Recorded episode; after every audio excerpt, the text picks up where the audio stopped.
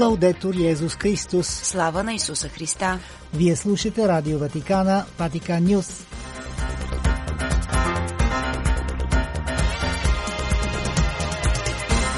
Какво ще чуете в предаването на двадесет и трети октомври?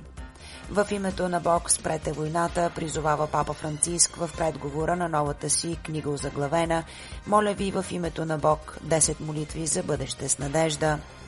Както всяка неделя, нашите кореспонденти от София и Пловдив информират за най-важните събития от пастирския живот в енориите на диоцеза.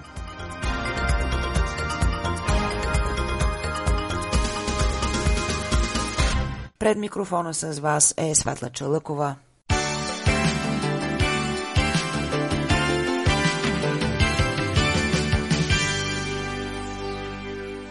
В името на Бог спрете войната. Това е призивът, отправен от Папа Франциск в предговора на новата си книга, която излезе на италиански език на осемнадесети октомври в навечерието на десетата година от неговия понтификат.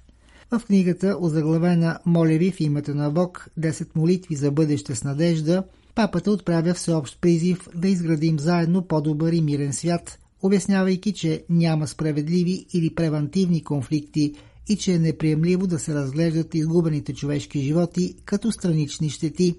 Войната в Украйна постави съвестта на милиони хора пред суровата реалност на една хуманитарна трагедия, която вече съществува от известно време и ни показва злото на ужаса на войната, пише папата.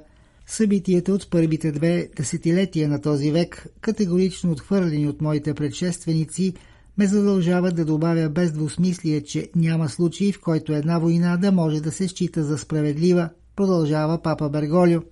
Никога няма място за военно варварство. Най-новата история ни даде примери дори за манипулирани войни, в които, за да оправдаят атаки срещу други държави, се създават фалшиви предлози и са подправени доказателства. Поради това моля политическите власти да спрат действащите войни, да не манипулират информацията и да не мамят своите народи за постигане на целите на войната. Войната никога не е оправдана. Всъщност това никога няма да бъде решение. Достатъчно е да си помислим за разрушителната сила на съвременните въоръжения, за да си представим колко високи са рисковете такъв спорт да предизвика сблъсъци хиляди пъти по-високи от предполагаемата полезност, която някои виждат в нея. Войната също е неефективен отговор, подчертава папата. Тя никога не решава проблемите, които възнамерява да преодолее. Йемен, Либия или Сирия, за да цитирам няколко съвременни примера, в по-добро състояние ли се намират, отколкото преди конфликтите, пита риторично папата. Ако някой мисли, че войната може да бъде отговорът, това ще бъде, защото въпросите са грешни. Фактът, че днес сме свидетели на въоръжени конфликти, нашествия или светкавични офанзиви между държави, показва липсата на колективна памет. Безумието на войната остава запечатано в живота на онези, които лично страдат от нея.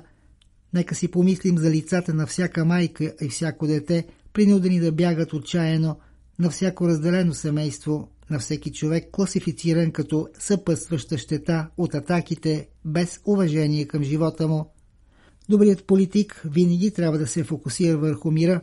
Добрият християнин винаги трябва да избира пътя на диалога. Ако стигнем до война, това е защото политиката се е провалила и всяка война, която избухне, също е провал за човечеството. Ето защо, пише папата, трябва да удвоим усилията си за изграждане на траен мир. Всички заедно трябва да отворим пътя към една обща надежда. Всички ние можем и трябва да участваме в този процес на изграждане на социален мир. Местни, национални и световни власти, именно от тях зависят подходящите инициативи за ограничаване на войната и към тях, отправяйки тази моя молба в името на Бог, аз също ги моля да се откажат от производството и международната търговия с оръжие. Поради войната милиони хора губят всичко, но също има и такива, които печелят милиони. Обезсърчително е дори да се подозира, че много от съвременните войни се водят именно за развитието и разпространението на оръжия. Това не може да продължава. Папата подчертава необходимостта настоящата многостранна структура на ООН и на Съвета за сигурност да намери по-гъвкави и ефективни начини за разрешаване на конфликти. Светът днес вече не е същият и затова е необходимо тези институции да бъдат преосмислени, посочва папата. Само ако се възползваме от възможността след пандемията да възстановим тези организми, ще можем да създадем институции, с които да се изправим пред големите и все по-неотложни предизвикателства, които предстоят, като изменението на климата или мирното използване на ядрената енергия. В този смисъл, пише папата, точно както в моята енциклика Лаудато си призовах да насърчаваме цялостна екология, по същия начин вярвам, че дебатът за преструктурирането на международните организации трябва да бъде вдъхновен от концепцията за цялостна сигурност. Всяка глобална институция, която ще се опитаме да препроектираме, трябва винаги да се позовава на диалога, отвореност към доверие между страните и междукултурно и многостранно уважение. В контекст, белязан от неотложност за незабавно обсъждане на безумието на войната и на предефиниране на международната рамка на отношенията между държавите, не можем да пренебрегнем дамокливия меч, който тегне над човечеството под формата на оръжие за масово унищожение, като ядрените. Притежаването на ядрени и атомни оръжия е неморално, подчертава папата.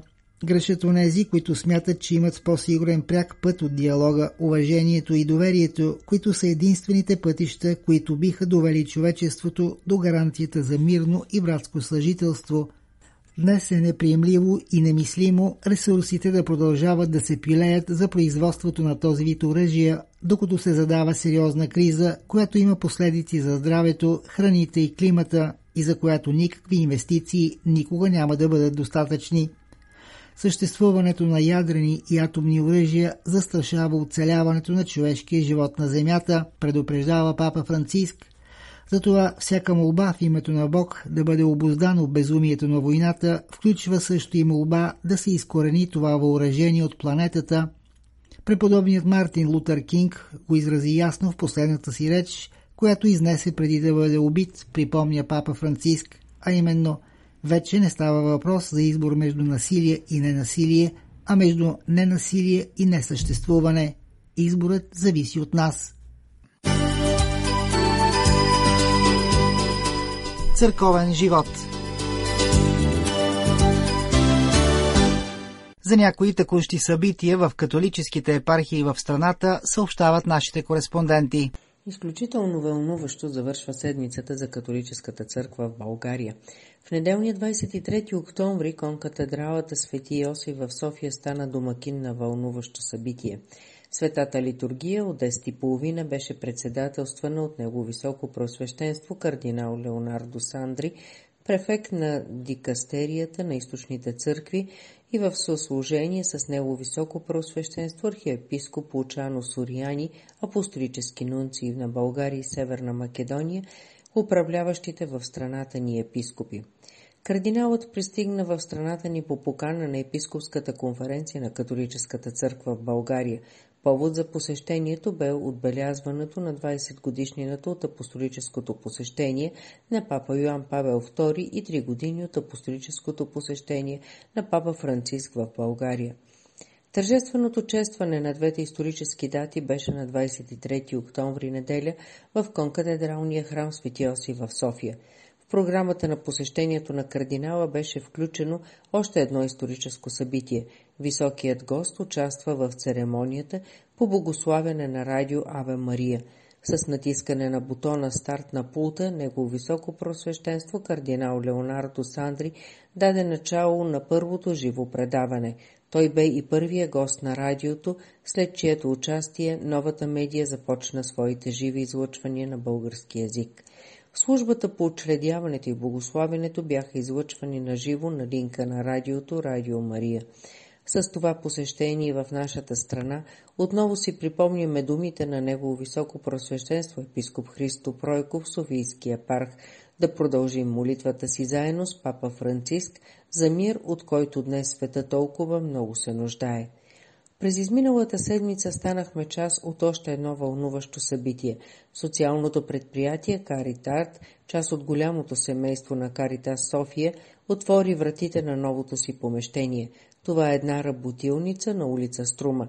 В социалното предприятие се изработват картички и сувенири от филц, кожа, глина и текстил. Ръкоделията се разработват заедно с хора в неравностойно положение, а събраните средства отиват в тяхна подкрепа. Със закупуването на уникалните сувенири се подкрепят и младите таланти от Център за социална рехабилитация и интеграция Боговещение и техните родители, както и жени търсещи и получили международна закрила от Център Света Ана. Участниците изграждат и доразвиват работните и социалните си умения, придобиват увереност на хора, полезни за обществото. За Ватикан Нюс от София, Гергана Дойчинова. С празнични божествени литургии верните в Софийско-Пловдивската епархия ще честват празника на всички светци на първи ноември. През тази година на двадесет и девети и тридесети октомври и пети ноември в енорията на Софийско-Пловдивската епархия ще бъде възпоменанието на всички починали верни. Опелото за всички покойници в католическите гробища на Пловдив ще бъде на двадесет и девети октомври от петнадесет часа.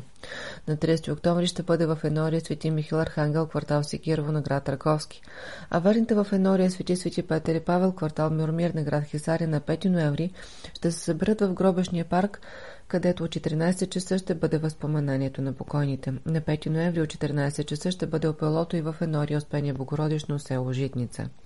В деня на тържеството на всички светци в енория Свети Свети Петър и Павел, квартал Миромир на град Хисаря, след вечерната света литургия ще има бдение със светото причастие.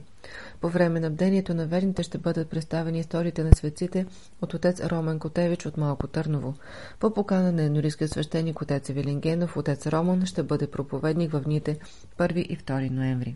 На втори ноември ще навършат осемдесет и една години от кончината на епископ Викентий Пеев. Викентий Пеев е роден на единадесети ноември хиляда осемстотин седемдесет и трета г. в село Балтаджи, днес квартал Секирово на град Раковски. През хиляда осемстотин осемдесет и пета г. той постъпва в католическата семинария в град Пловдив. След завършването на семинарията през хиляда осемстотин осемдесет и девета Викентий е изпратен в Ориенталския капуцински институт в Буджа, Турция, да продължи образованието си. След това следва философия и теология в семинарията в Сан Стефано. Ръкоположен е за свещеник на петнадесети март хиляда осемстотин деветдесет и шеста г. от Андрей Тимони, архиепископ на Смирна. След завършването на образованието си със специален декрет на Конгрегацията на пропагандата на вярата, Викентий Пеев е назначен за мисионер. През същата година е изпратен за преподавател по богословие в института, където работи почти осемнадесет години. На тринадесети декември хиляда деветстотин и дванадесета г. е избран за титулярен епископ на Либра и за епископ коадютор на Софийско-Пловдивския апостолически викариат, т.е. с право да наследи архиепископ Менини като Софийско-Пловдивски викарий. На втори март хиляда деветстотин и тринадесета г. в църквата Сан Лоренцо от Бриндизи в Рим Викентий Пеев е ръкоположен за епископ и е приет на аудиенция при папа Пий Десети. Неговото епископство в България, подобно на това на неговия наследник по-късно Иван Романов, започва по времето на Световна война. Управлението на викарията поема на дванадесети октомври хиляда деветстотин и шестнадесета г. след смъртта на архиепископ Роберто Менини. Католическият печат по времето на неговото управление изживява своя разцвет. На осми май хиляда деветстотин двадесет и четвърта г. е издаден първият, вестник на, първият брой на вестник Истина на български език. Той умира на втори ноември хиляда деветстотин четиридесет и първа г. и е погребан в град Пловдив в католическата катедрала Свети Лудвиг. За Ватикан Нюс от Пловдив, Жана Старова.